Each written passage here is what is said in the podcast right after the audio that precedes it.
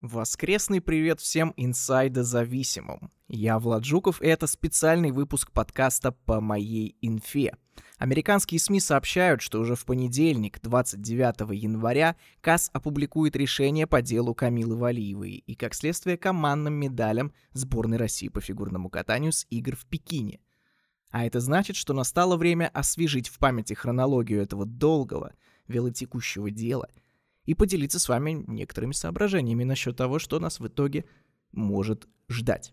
Сперва короткий музыкальный привет и стартуем.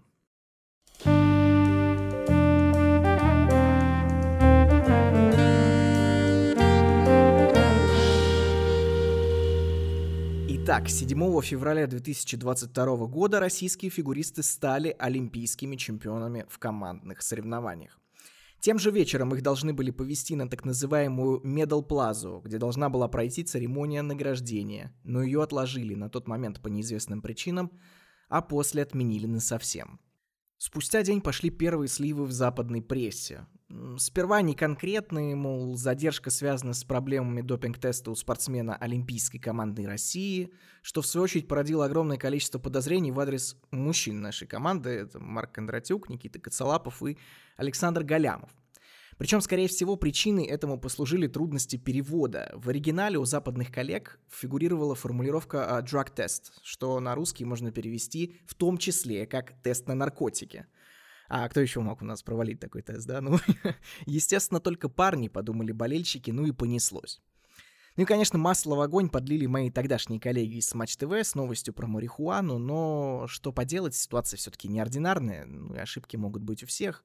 От себя добавлю, что подозрения в адрес парней были, ну, совершенно беспочвенны. Ну, слушайте, ну нет у нас дебилов, которые накануне старта всей жизни потащат в Китай марихуану и, ну, скажем так, употребят ее.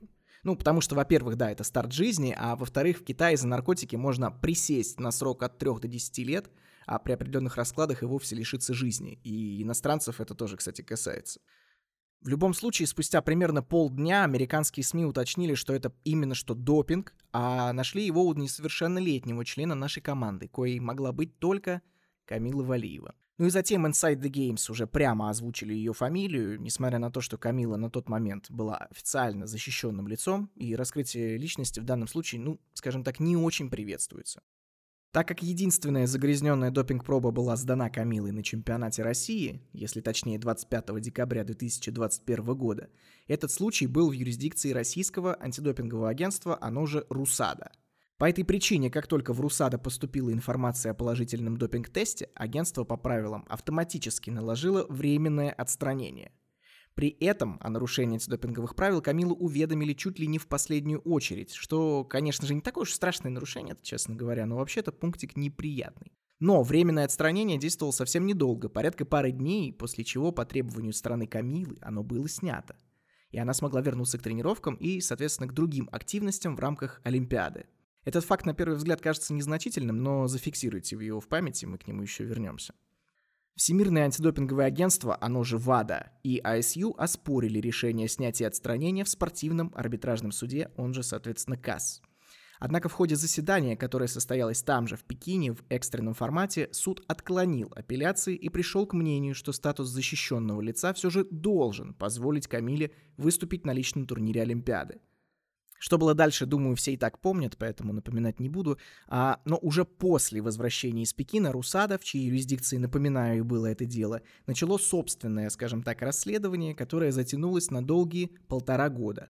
Независимый дисциплинарный комитет Русада по итогу постановил, что в случившемся нет вины или халатности спортсменки – но так как допинг-проба действительно была загрязнена, Камилу решено было дисквалифицировать ровно на один день, когда был сдан анализ, то есть 25 декабря 2021 года. Формально титул чемпионки России, который она завоевала тогда, должен был быть аннулирован. Но других санкций со стороны Русада последовать уже не могло.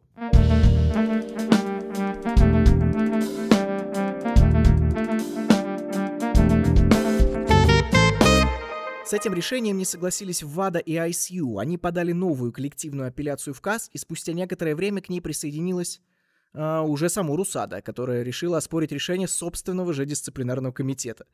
Многим тогда это показалось странным, типа не туда воюете и все в таком духе, но на самом деле все просто.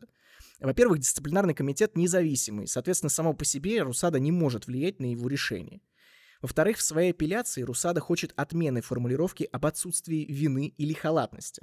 Вместо этого предполагается все же признать эту самую вину или халатность, но в незначительных масштабах, за что, в свою очередь, защищенное лицо может получить совсем мизерную санкцию по типу выговора. На коем, кстати, Русада в апелляции настаивает. А раз так, тогда и аннулировать результаты Камилы с чемпионата России не имеет смысла. То есть Русада на самом деле хочет для нее выговора с сохранением всех титулов, то есть еще более мягкой санкции, чем независимый дисциплинарный комитет. Серия слушаний по этому делу прошла осенью 23 года, и, как говорят, уже в понедельник мы наконец-то узнаем вердикт. Ну а пока давайте разбираться с тем, что имеем. Итак, у нас есть положительная допинг-проба, в которой найдены следы запрещенного вещества триметазидина. Оно входит в одноименный сердечный препарат, который выписывают при профилактике ишемии, стенокардии и еще некоторых аналогичных заболеваний. В спорте его чаще всего используют в плавании, легкой атлетике и других видах, где нагрузка на сердечную мышцу наиболее высокая. ВАДА считает, что это вещество способно улучшать спортивные результаты, но при этом у него есть ряд побочек по типу головокружения, тремора и тому подобных.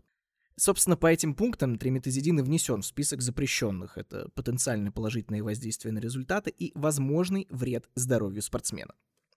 Есть, правда, еще и третий пункт – возможное использование вещества для маскировки приема других запрещенных субстанций. А в этом плане триметазидин довольно удобен, потому что он, ну, очень быстро выводится. То есть, чтобы не осталось никаких следов, достаточно буквально нескольких недель. По этой причине некоторые эксперты со скепсисом относятся к дозировке триметазидина, найденного в пробе Камилы. По официальной информации это 2,1 нанограмм на миллилитр. Концентрация минимальная, но все-таки не критическая. Ну, по крайней мере, так считает глава американского антидопингового агентства Трэвис Тайгард. Но если вы не хотите слушать мнение с Запада, то вот вам аналитическое заключение российского спортивного врача Эдуарда Безуглова, которое он предоставил в КАС. Согласно нему, такая дозировка могла бы получиться при однократном приеме 35 мг вещества за 5-7 дней до сдачи допинг-пробы. Но что любопытно, именно столько вещества содержится в одной таблетке препарата триметазидин, который можно купить буквально в любой аптеке при наличии рецепта. Другой эксперт от России, он же главный врач наших олимпийцев, кстати говоря, Андрей Жалинский, в той же экспертизе для КАС обозначил, что из-за побочек триметазидин чрезвычайно вреден для сложных координационных видов спорта, ну, таких как фигурка и гимнастика, соответственно. То есть какого-либо практического смысла с его точки зрения в употреблении фигуристкой триметазидина нет и быть не может. В своей экспертизе наши специалисты ссылались на опыт использования триметазидина в Польше, хотя, положа руку на сердце, такой опыт есть все-таки и у нас, в России. До инцидента с Валиевой триметазидин фигурировал в порядка 20 известных дел по всему миру, из которых на нашу страну приходилось аж целых 8. Еще три на Украину и Китай, ну и у остальных там по мелочи. У китайцев, кстати, на триметазидине погорел трехкратный олимпийский чемпион, великий пловец Суньян. Переходим к позиции защиты российской стороны. А главным аргументом, помимо минимальной концентрации препарата, служит факт запредельно позднего оповещения о положительной допинг-пробе уже на самой Олимпиаде после победного командного турнира. Ту самую пробу Валиевой анализировала Стокгольмская лаборатория, и несмотря на то, что по существующим нормам анализы должны рассматриваться не больше 20 дней, они допустили катастрофическую задержку, лишив Россию возможности оперативно заменить Камилу как в команде, так и в Олимпийской тройке в целом. Довод весомый, хотя и сам по себе оправданием он служить, честно говоря, не может. Впрочем, это, как и то, что у Камилы были чистые допинг-пробы с чемпионата Европы, а также с Олимпийских игр, э, это скорее аргумент в пользу сохранения за Россией золотых медалей командника. Но само по себе попадание запрещенного вещества это все никак не объясняет.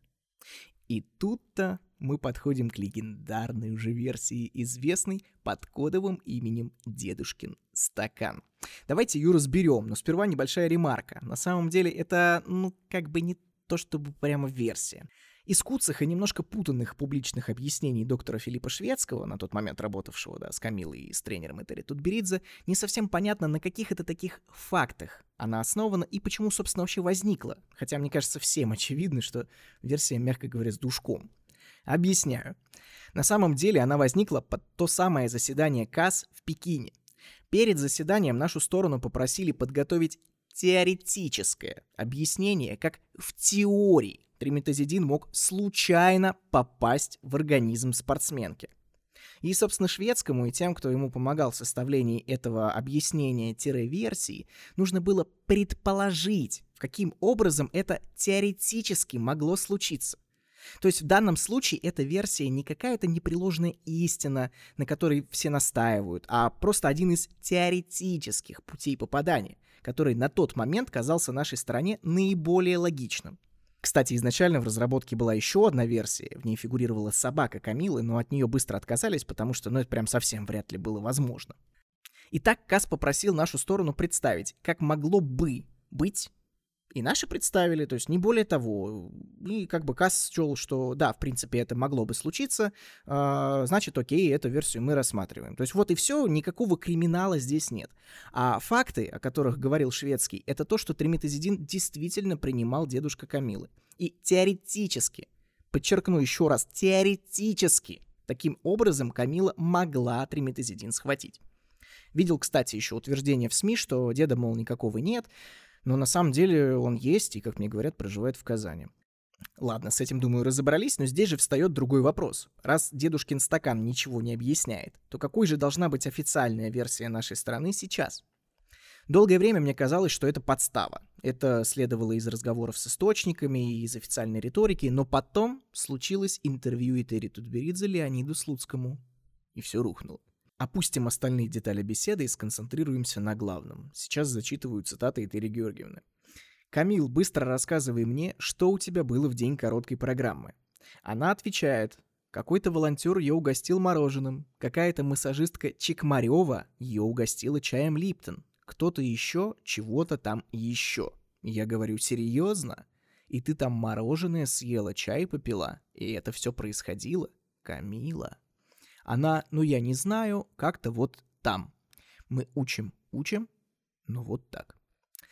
Представить, что Этери Тутберидзе сказала по такому крайне щекотливому делу хоть что-то просто так я не могу. Хорошо помню, как мы в Пекине с другими журналистами прорвались к ней через заградительные кордоны за хоть каким-нибудь комментарием по ситуации, но удостоились лишь фразы «сплетнями не занимаюсь». То есть максимальная осторожность, четко выверенные формулировки, ничего лишнего, а тут на весь мир, да еще и с фамилиями, серьезно?